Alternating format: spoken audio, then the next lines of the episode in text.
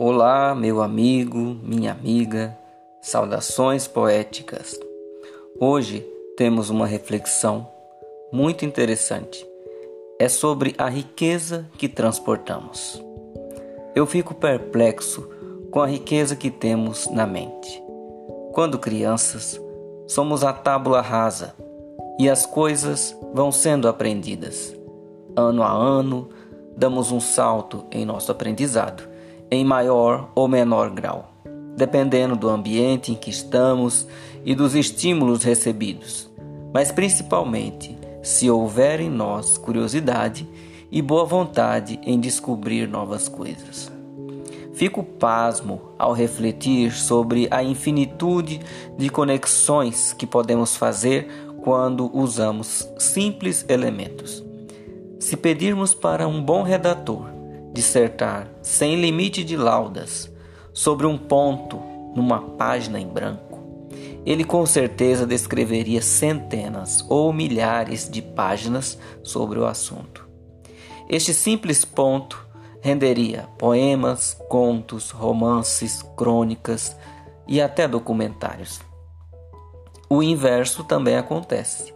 De uma obra com grossos volumes, um especialista pode extrair a ideia da obra em poucas linhas. A plasticidade da mente é incrível, sua expansão é inacreditável. Eu me emociono em saber que cada pessoa tem esse tesouro escondido.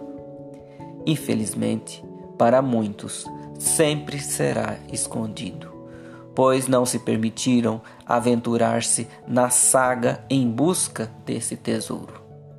É admirável saber que podemos fazer inúmeras associações, relacionar palavras, termos, orações, histórias, disciplinas, temáticas, vozes.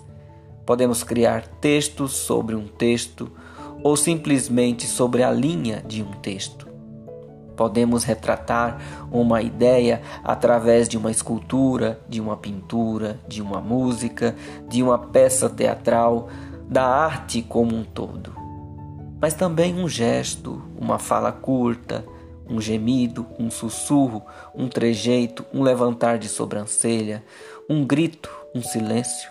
Tudo retrata a infinita riqueza de informações que podemos transmitir. Temos a capacidade de nos transportar para outros tempos e espaços quando ouvimos ou lemos uma história. Quando dormimos, nossa mente continua em constante trabalho e às vezes trabalho extenuante.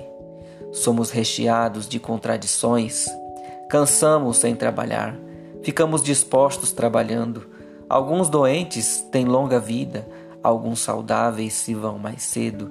Alguns estudados não entendem o que é ser humano, enquanto alguns incautos salvam vidas. Temos a capacidade de sermos felizes nas pequenas coisas. Se perscrutarmos determinado quadro em diferentes momentos, notaremos diferentes detalhes. E se houver um consórcio de pessoas analisando essa obra, haverá também distintos pareceres. Se um físico observar esse quadro, provavelmente ele pensará sobre as questões quânticas envolvidas ali. Um químico pensará além da matéria sobre os átomos da tinta utilizada. Um historiador pensará sobre a época e cultura que motivaram a pintura. Um sociólogo associará os traços à provável condição social do pintor. Um filósofo tentará realizar associações a respeito das reflexões do pintor empregadas na pintura. Um psicólogo tentará decifrar o que se passava na mente do pintor. E por fim, um especialista em artes poderá repetir várias interpretações já realizadas pelos demais, mas com detalhes mais refinados ainda.